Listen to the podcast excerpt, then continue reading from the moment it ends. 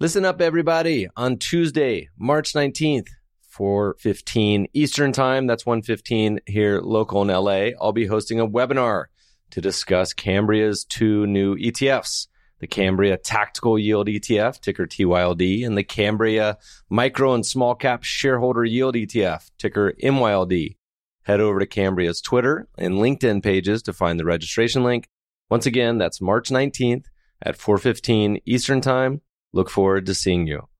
Carefully consider the fund's investment objectives, risk factors, charges, and expenses before investing. This and other information can be found by visiting our website at www.cambriafunds.com. Read the prospectus carefully before investing or sending money. Investing involves risks, including the potential loss of capital. The Cambria ETFs are distributed by Alps Distributors Inc., member FINRA FINRA.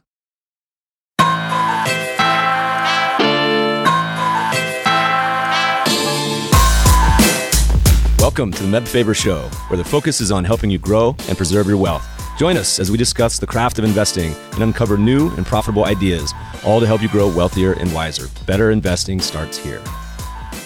Meb Faber is the co-founder and chief investment officer at Cambria Investment Management. Due to industry regulations, he will not discuss any of Cambria's funds on this podcast. All opinions expressed by podcast participants are solely their own opinions and do not reflect the opinion of Cambria Investment Management or its affiliates. For more information, visit CambriaInvestments.com. podcast listeners, we have a truly amazing show for you today. With gold prices hitting all time highs, we decided to invite a couple of the most legendary and accomplished investors and operators in the natural resource and mining sector onto the show to chat about opportunities they're seeing today. In today's episode, we're talking gold, silver, mining, and exploration. We talk about recent performance of the metals and the popularity of gold among some really high profile institutional investors including Uncle Warren Buffett and Charlie Munger. We get into the lifestyle of mining and exploration companies. We even get to hear the story of the Goldcorp Challenge and how that became the launching point that took one of our guests from contract geologist to running what would later become a multi-billion exit by Newmont. We discuss the M&A appetite in the sector and cover some practical thoughts on how investors can put some of the insights from this conversation together to implement a few ideas for their own portfolio. This episode is sponsored by our friends at YCharts. It's always exciting when YChart releases a new enhancement to the platform, and just recently they launched the new attribution analysis tool. It can help you see what's driving a portfolio's performance, displayed with quick hitting and easy to understand heat map and bar chart views. You can use this for funds, ETFs, and model portfolios and see a quick screenshot of the top eight contributors and detractors over any time period, or look at the full attribution table. I've used it to check out some of the strategies and love how easy it is to use. For current YChart users, you're likely already familiar with the power of their report builder and proposal generation offerings. Now you can integrate attribution tables and visuals into your proposals to help tailor the investment story that resonates with your clients. Check out this new feature for yourself and get 20% off your initial YCharts professional subscription when you start your free YCharts trial by going to ycharts.com slash meb dash faber or just click the link in the show notes for new customers only. Please enjoy this episode with the legendary Eric Sprott and Oxygen's Mark O'Dea. Eric and Mark, welcome to the show. Thanks, Meb. You guys hey, look good in your cabins. Where in the world are each of you? I'm in Sun Peaks in British Columbia. And I'm at Lake of Bays, north of Toronto, at my cottage. Eric, I heard on your podcast you've been doing some fishing. How's the bite been the last few weeks? Well, it's pretty good. I went to Lake of the Woods, and the most stunning thing to me is you can take a jet flight there. It takes an hour and 40 minutes. And another half hour, you're into the middle of nowhere catching muskie. So that was very, very exciting. Muskie is on the to-do list for me. I've done a little pike fishing up in the Adirondacks, mostly been a trout guy. I got a lot of family in Colorado. Caught the biggest trout of my life, I think, this past summer in a secret spot. I'll tell the listeners at some point, but outside of Shawnee, Colorado, if you're a local.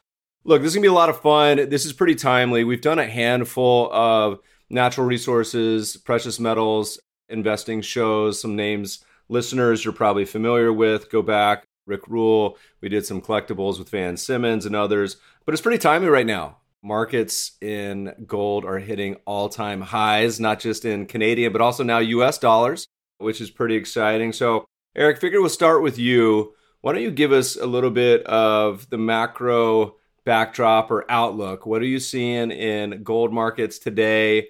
How things look to you? Well, obviously, they look great with the prices having done what they've done here recently.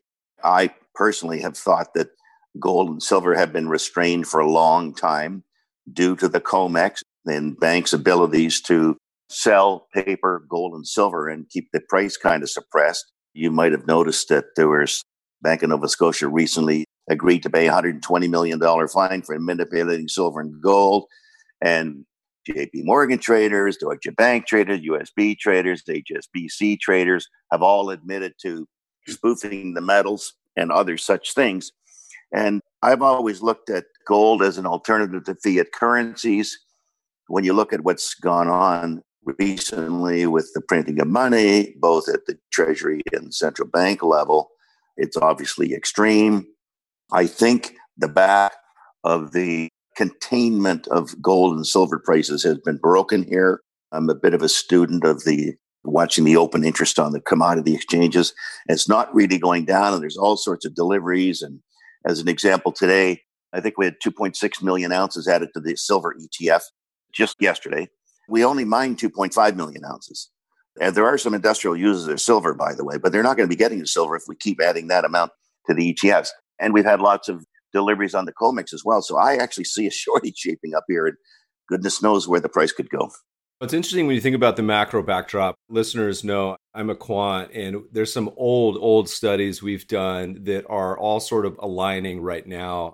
The first, which was we looked at a lot of sectors and industries going back all the way to 1900 and found, not surprisingly, that things that are down 60, 80, 90% have a good setup for future returns. And then combining that, we actually just published a new paper this year that surprises a lot of people, but actually buying assets at all time highs as a fun example, and 12 month highs more specifically for the trend followers is actually a great idea. And so you have a few of those lining up. One more comment, and then we'll hop over to Mark. Eric, what's your takeaway from some of the big boys getting involved these days? Uncle Warren and Charlie, their company started to get involved in the gold miners for the first time. I know they were silver guys back in the day. Any general thoughts on the participation from the institutional world?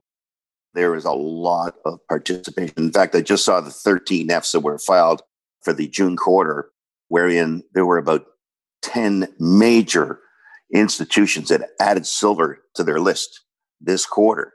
First time. And then, of course, Warren Buffett comes along, and I sort of suspect it really wasn't Warren, might have been his portfolio guys that bought Barrick. But I think the fact that their portfolio guys could look at the fundamentals for Barrick and say, it's not a bad deal. Get a dividend, we get huge cash flows, lots of earnings, prices of gold going up. This is going to be an excellent investment for us. So I think he's not exactly leading the way, but I think he's sort of affirming that there's fundamentals that allow you to buy precious metal stocks. I was kind of smiling given the amount of commentary Buffett's made over the years about the shiny metal to see that holding. Everyone, I think the internet was sort of lost their mind. It's great to see. But like you mentioned, a lot of other big guys, part of that may be due to some of the momentum and trends in the outperformance, but there's certainly been a lot of interest. Mark, let's hop over to you. You've been involved in exploration, building companies. And before we get to oxygen, I would love to hear you talk a little bit about, for the sort of newbie listeners out there, perhaps, kind of the full life cycle of a mining exploration company. The way that I've always thought about it, and you can correct me if this is accurate or not, is almost similar to like the pharmaceutical industry, where you have the early stage biotechs doing a lot of research and development, all the way up through the Pfizer's of the world that are multi hundred billion dollar pipelines of profitable companies paying dividends. Can you give us just kind of a overview of what that world looks like? you summarized it pretty well there. There's a lot of similarities between those two sectors. If you're an investor, there's two sweet spots in the whole mining continuum. It's been named a lot of things. Probably most famously, it's been called the Lassonde curve after Pierre Lassonde. And really, there's a steep part at the beginning when companies are exploring and they make a discovery. And there's the greatest value creation for the least amount of invested capital. That sweet spot there is when sort of stocks go from 10 cents to $2. And then as the properties mature and they get quantified and they go through all the sort of the more boring parts of the life cycle like permitting and financing and construction sort of the curve tapers off and then it ramps up again to another steep part or sweet part of the curve which is cash flow and production So that's ultimately the anatomy of the mining space. I feel like either you guys can jump in on this one, but for the listeners, Eric, you've certainly invested in, I assume, dozens and hundreds of mining companies over the years. What are the kind of the general things you look for? I feel like a lot of investors are a little nervous when it comes to this sector, not just because of the impact of gold and the periods of sort of fallow that follow the runs up, but a lot of the challenges of separating the good from the bad in this sector. What kind of general waypoints people should be thinking about? The first thing is the prices of the underlying products. And I know this is going to sound a little unusual, but the prices of the products are more important than management.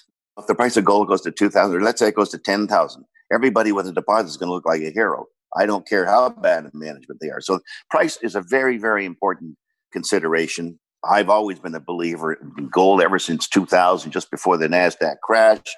That, well, how am I going to protect my investors? I was running mutual funds at the time. And I well, history has proven that precious metal stocks seem to outperform the market. So I made the big move pre the NASDAQ crash to get into gold stocks. And lo and behold, from 2000 to 2011, the gold index went up by 1700%. I mean, these are massively outsized returns versus other things.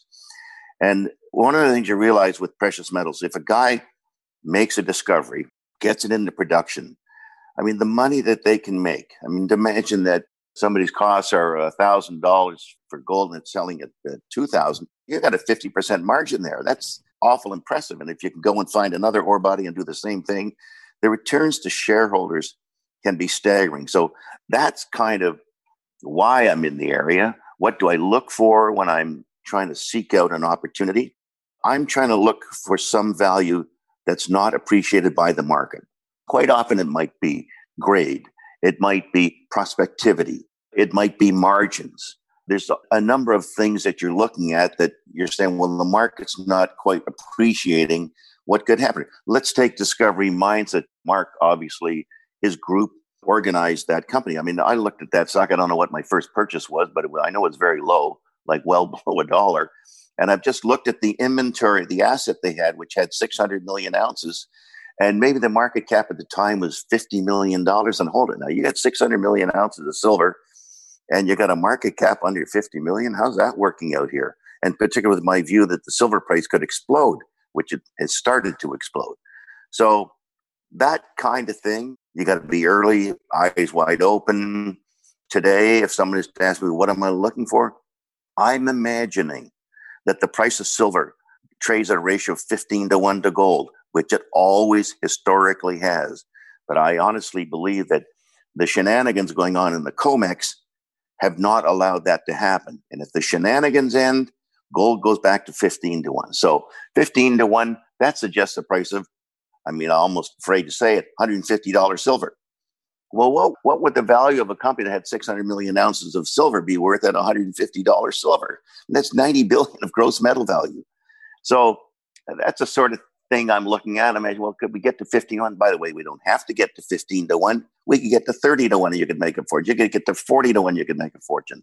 So it's picking up on something that the market's not adjusting to and realizing that if you make the plunge, you could get a very, very significant reward.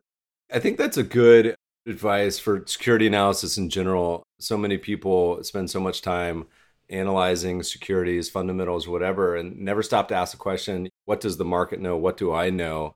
I was trying to do the math. I was smiling because I had seen a comment you had made before, Eric, about when you're looking at investments. You say, I'm not interested in a 100% return. I'm looking for the 10 baggers, which is a great way to think about it. Mark, let's get back over to you. You've been a operator, longtime founder. I'd really love for you, by the way, as an intro to Oxygen and what you guys are doing I'd love you to tell the contest story from how your early introduction to Red Lake. Can we get a quick summary of that? Oh, okay. Well, we're going back 20 years here, Meb. Well, so. I'm a quant and I'm a former engineer. That part like really stuck out for me. This is apropos actually for kind of an introduction to Pure Gold, which is working in Red Lake, Ontario. And so life works in circles in many ways, and we end up coming back full circle to where we originated. And I started my early part of my career anyway in Red Lake, Ontario, working for Rob McEwen at his It was called the Dickenson Mine at the time, and it was producing 50,000 ounces a year right next door to Placer Dome's much more successful mine at the time called Campbell. And in the late 1990s, he and his team made a very disruptive discovery, and it was called the high grade zone. And it alone transformed Goldcorp from a 50,000 ounce a year producer to a 500,000 ounce a year producer in a matter of years and really made Goldcorp a household name and was a very successful event for Rob personally. Anyway, he launched a contest, an internet contest.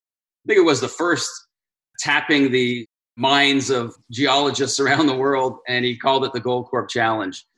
And he opened up his data room and sort of all of his drill hole data, all of his maps and sections, and said, okay, here, sign up for this contest. And there's a bunch of prize money. We've assembled a team of judges, etc., and tell us where to find the next six million ounces of gold in our mine.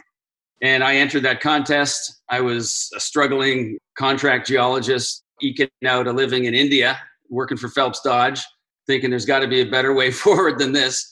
And I ended up putting about three months of work into it and came second in the contest. And it launched my career. And so I got invited up on stage with Rob at the PDAC, which is a big mining convention in Toronto in the year 2000. Had my big rubber check for $100,000 sitting next to Rob. It was a magic moment that sort of launched my career. And literally the next day, got invited out to breakfast with two Toronto mining entrepreneurs, one a guy named Hugh Snyder and another named Wayne Beach, and said, "Hey, we have this shell called Fronteer Development Group. There's nothing in it. There's a million bucks in cash, no assets, no team. Do you want to run it?" Not knowing any better, I said, "Absolutely, I'd love to." And it became the vehicle that ultimately morphed into a $2.3 billion takeout 10 years later by Newmont. So it was a crazy 10 year overnight success that really sort of solidified our group in the industry as a group that can find and discover and advance high quality gold and copper projects and uranium projects all over the world.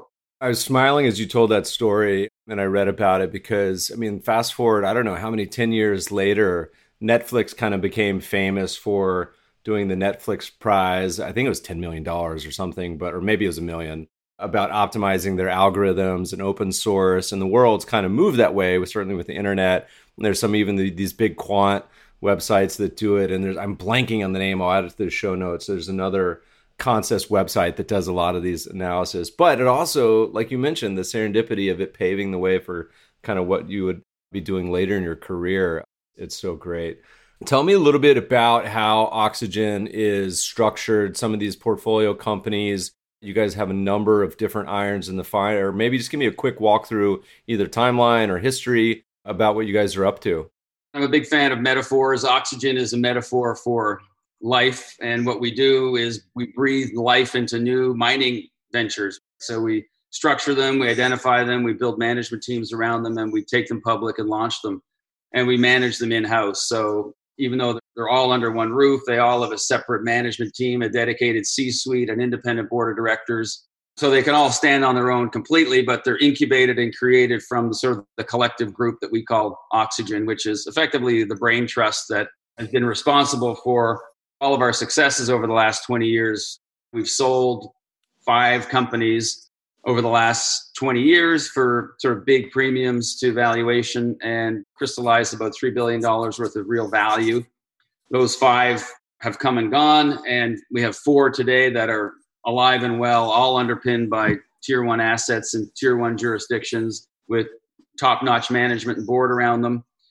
And one of them, Eric has mentioned already, Discovery Metals, and that's based in Mexico, and it's got one of the largest undeveloped silver projects in the world.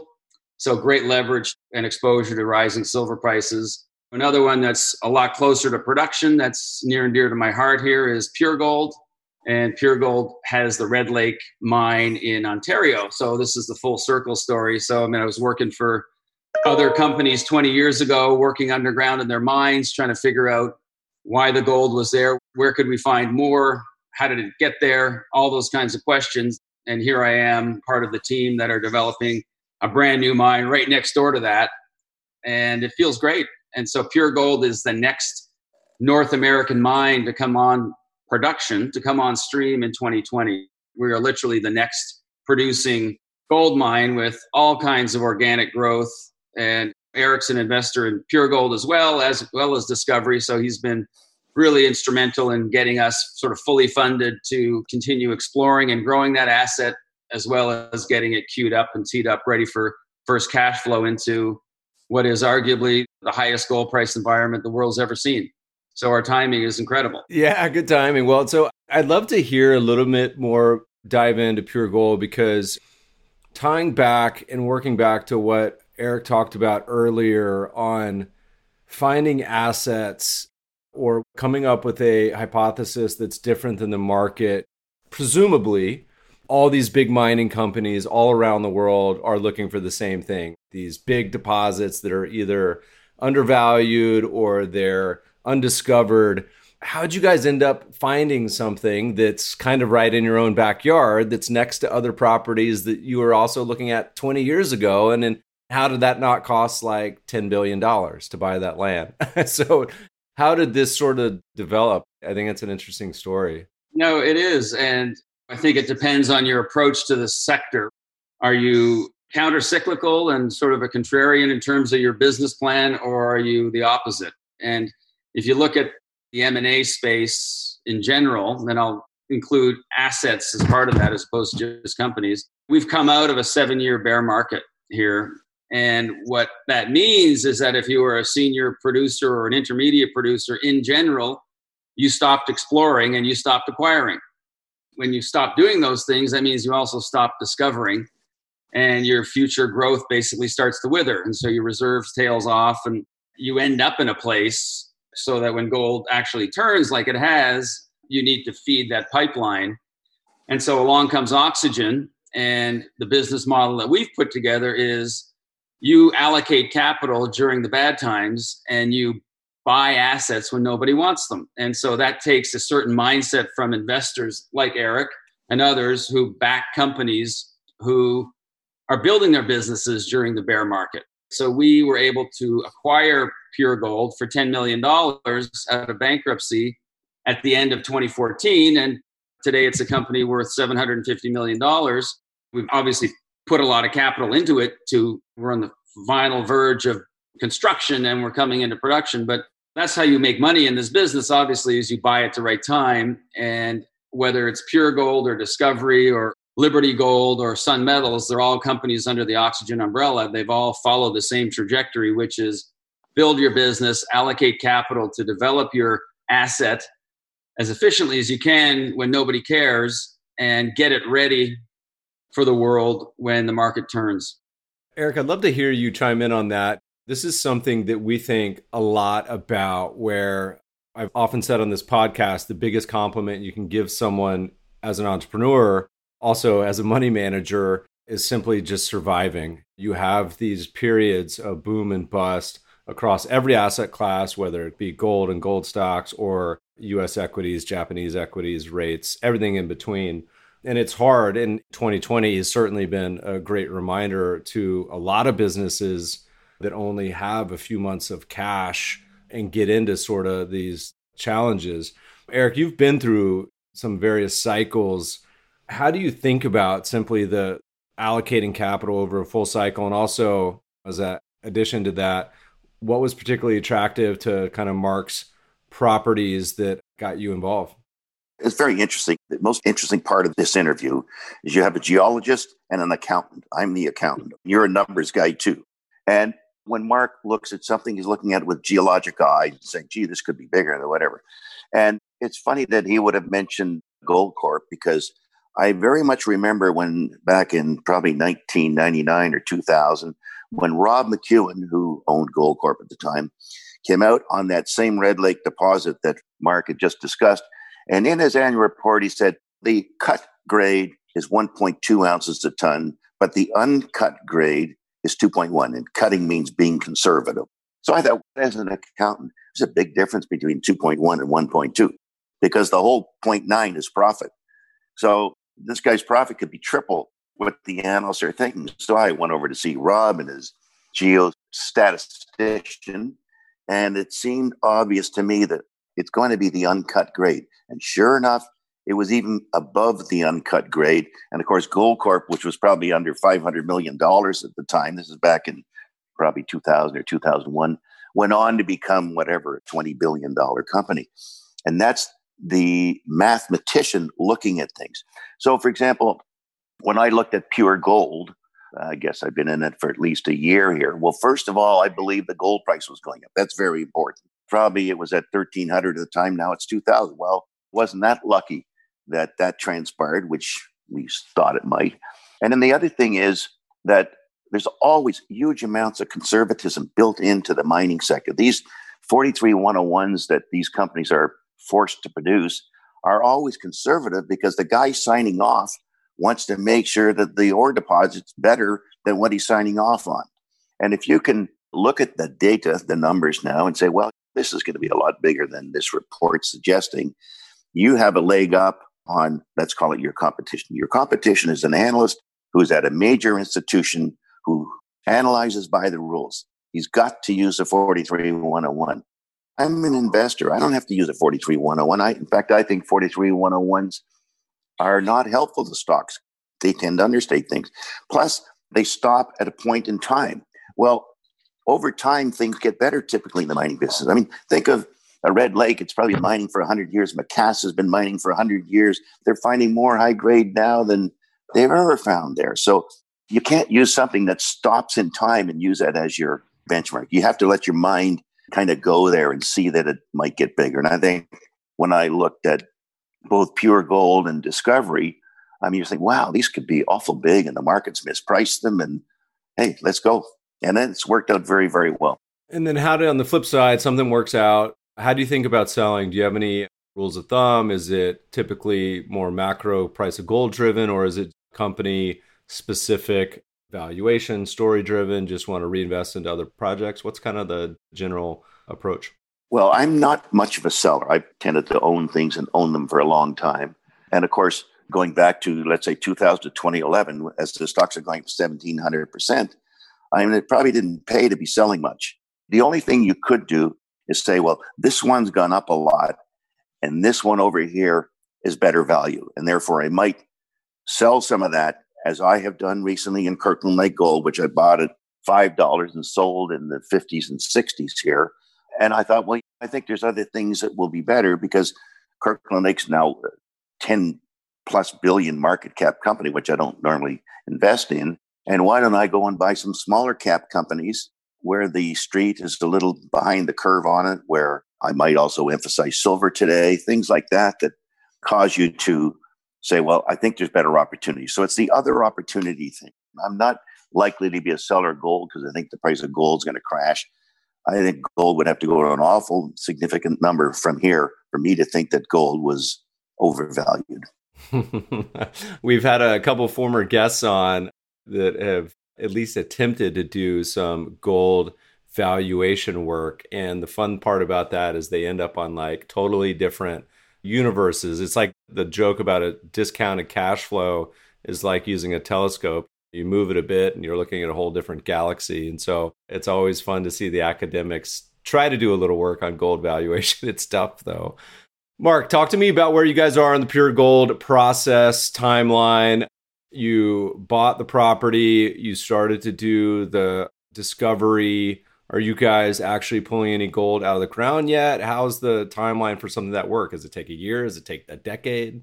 Yeah, so we've been in, we'll call it the construction phase for about a year and a half. And that involved financing and sort of putting our project funding package together, which Eric was a part of. And thank you very much for that, Eric.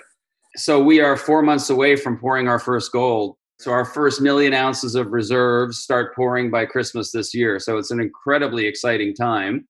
The site is a hive of activity. We're completing construction. All the components of the plant are sort of underway, being installed, etc. We're underground, we're touching it, and we should have a stockpile of about 25,000 tons of high grade ore by the time we flip the switch and turn the mill on. I would come back to the concept that we touched on earlier, which is the price environment that we're in right now is incredibly exciting. If you go back two years, which is not very long in the life cycle of a mining project, two years ago, companies were lucky to be making $200 of profit or margin an ounce. Gold was 1200 bucks an ounce. And if you were a successful sort of streamlined producer, you're producing it for a thousand and you're making 200 bucks. And today, looking at the numbers, pure gold is positioned to, I mean, our all in costs are estimated to be about 790 an ounce. And we're at, what are we today? 1930 an ounce. So, I mean, we're looking at $1,140 of margin an ounce. That's just on what we know today based on our phase one mine plan, which we know intrinsically isn't all that there is here, which is what Eric was talking about earlier in terms of conservatism. So that alone is $114 million a year of margin, US.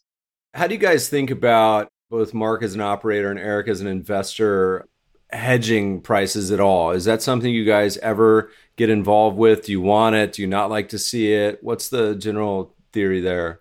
Maybe I'll go first. All right, you go I'll go first, Mark. As an investor, the word hedging makes me want to puke.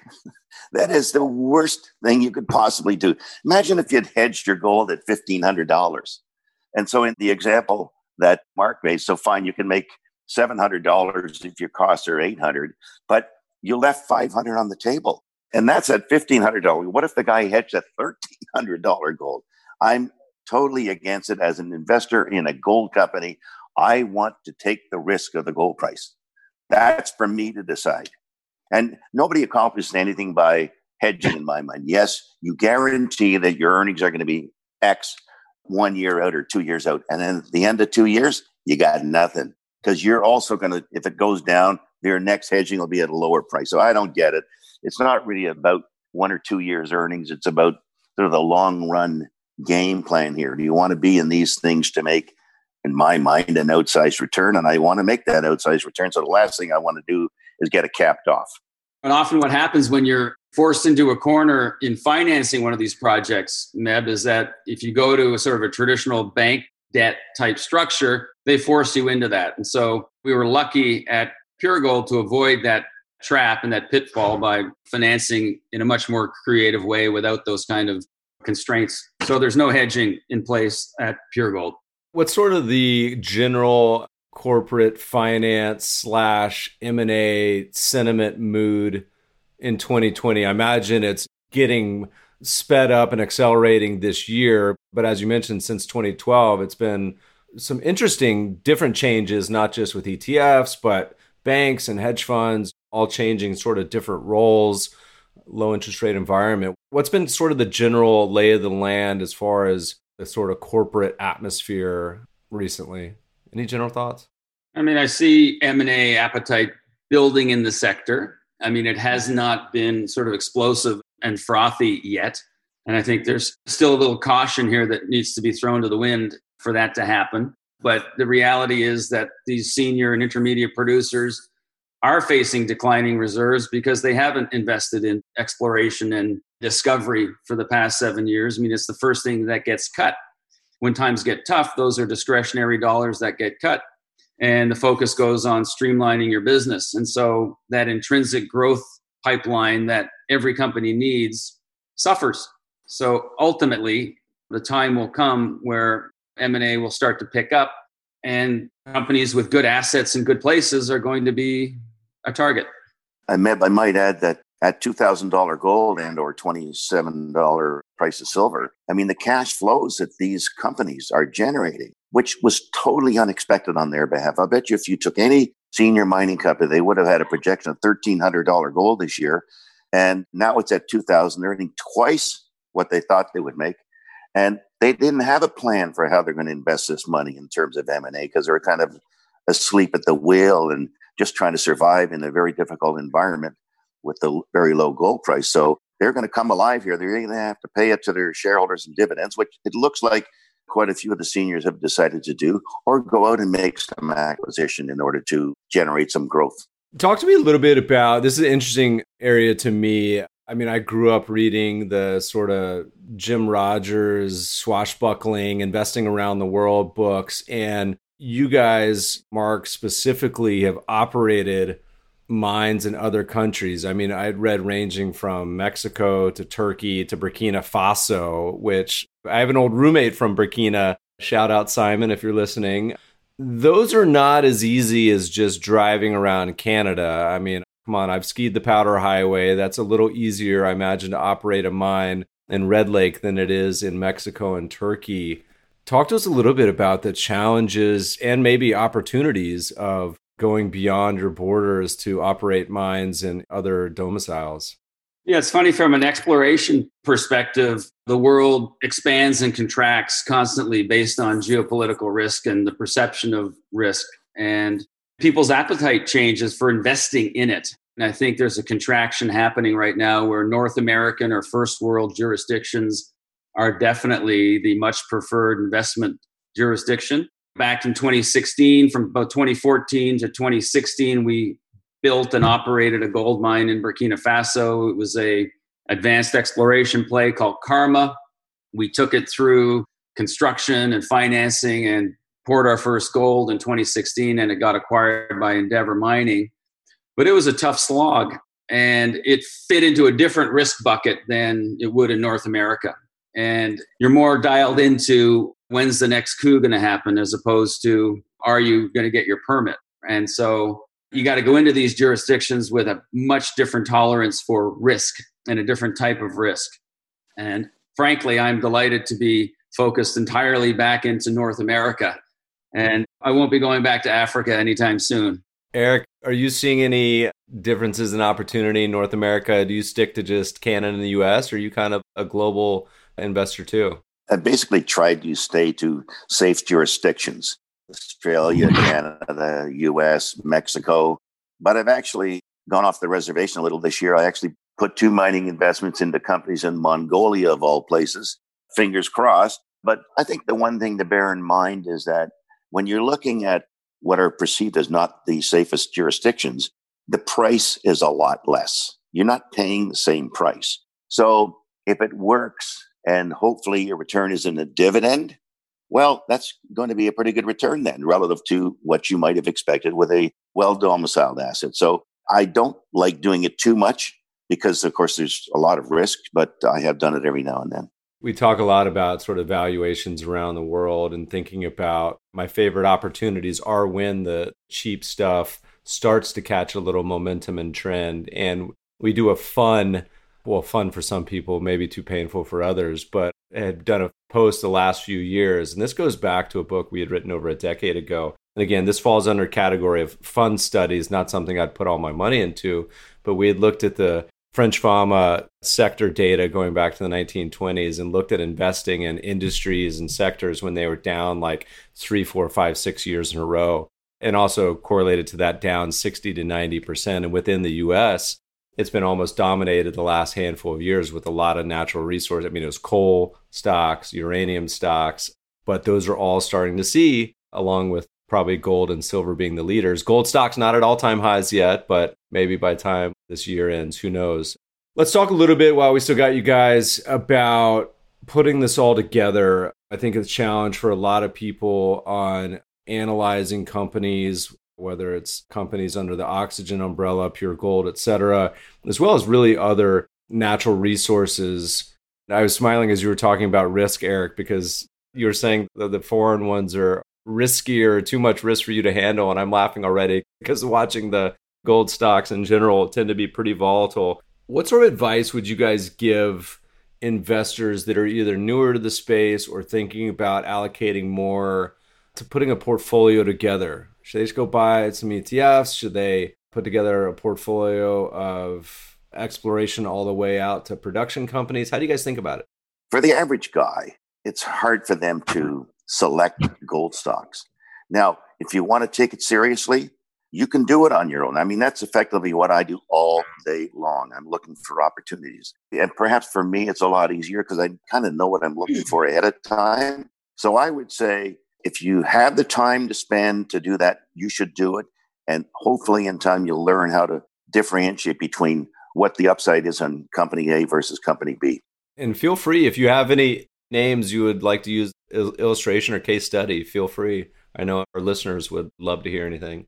Well, Meb, to me, the key thing right now, and I know it's going to sound like it's a tinfoil hat, but I'm 100% convinced and have been for a long time that the metal markets were manipulated. No one ever likes to accept that. But you can see evidence, including all the fines they pay. I mean, imagine thinking that nothing's been manipulated. We pretty well know that everything's been manipulated, whether it's foreign currency or bond or who cares what. Anyway, so it's not that much off the spectrum to think that things might have changed here. So let's take the case of silver. We produce about 800 million ounces a year, but so far this year, we've had almost 300 million ounces go into the ETFs. So maybe by the end of the year, it'll be 500 million ounces going into the ETF. Well, if you produce 800 and industry needs 70% of it, how do you get 500 million going in the ETFs? Plus all the offtake and the COMEX. I mean, something's missing here.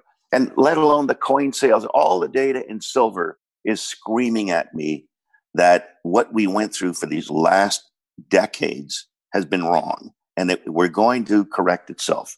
The same is true of gold. I think gold was always manipulated, more starting off by central banks who wanted their fiat currencies to be considered the only place you could ever put your money. And they used to sell a lot of gold. So, for example, they'd sell 600 tons of gold a year. Well, now they buy 600 tons of gold. Well, why are we so surprised that the price of gold would be going up when the biggest seller becomes the biggest buyer? And let alone the fact that the gold ETFs are doing well, the offtake and the COMEX is doing well. So to me, the biggest thing is the prices are going to go up here. How do I find something that will outperform? And typically, it's not going to be a big stock. It's going to be something in the mid to smaller range. What you can watch for uh, drill results, watch for changes in the 43101s where the deposit's getting bigger, and try to get some metric that tells you that this is way cheaper than the average precious metal stock, which is essentially what I do all day long. I was smiling as you were talking about the silver thesis because it sounds, I mean, pretty similar to what Buffett was talking about in the late 90s. He was talking about the supply demand imbalance. But I also love the comment you made, Eric, earlier that I think is not that well appreciated for investors in general when it comes to securities across the board and we talk a lot about this being trend followers and also private investing is so many investors if they see a stock double they're absolutely elated. They're the happiest they've ever been. Oh my gosh i can't believe i doubled my money. Go take a vacation whatever. But not giving time for stocks to compound where they not only go from doubling but from a 5x a 10x even the elusive 50 100 bagger. And so this old concept of coffee can portfolio i think it takes a lot longer than most investors realize. If you look at a lot of the biggest 100 baggers over history i mean it takes for many of these 10 plus years. I and so many investors are so willing to sell those before the timing is really had time to work out. I think that's a pretty important lesson too Meb, I think you're making a great point there.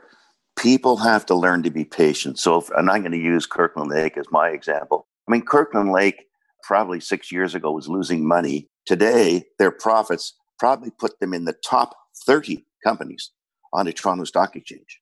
That's how dynamic things can be when all of a sudden you find a great new deposit, then you finally develop it, and then you produce the gold, sell the gold, and you make this outsized profit.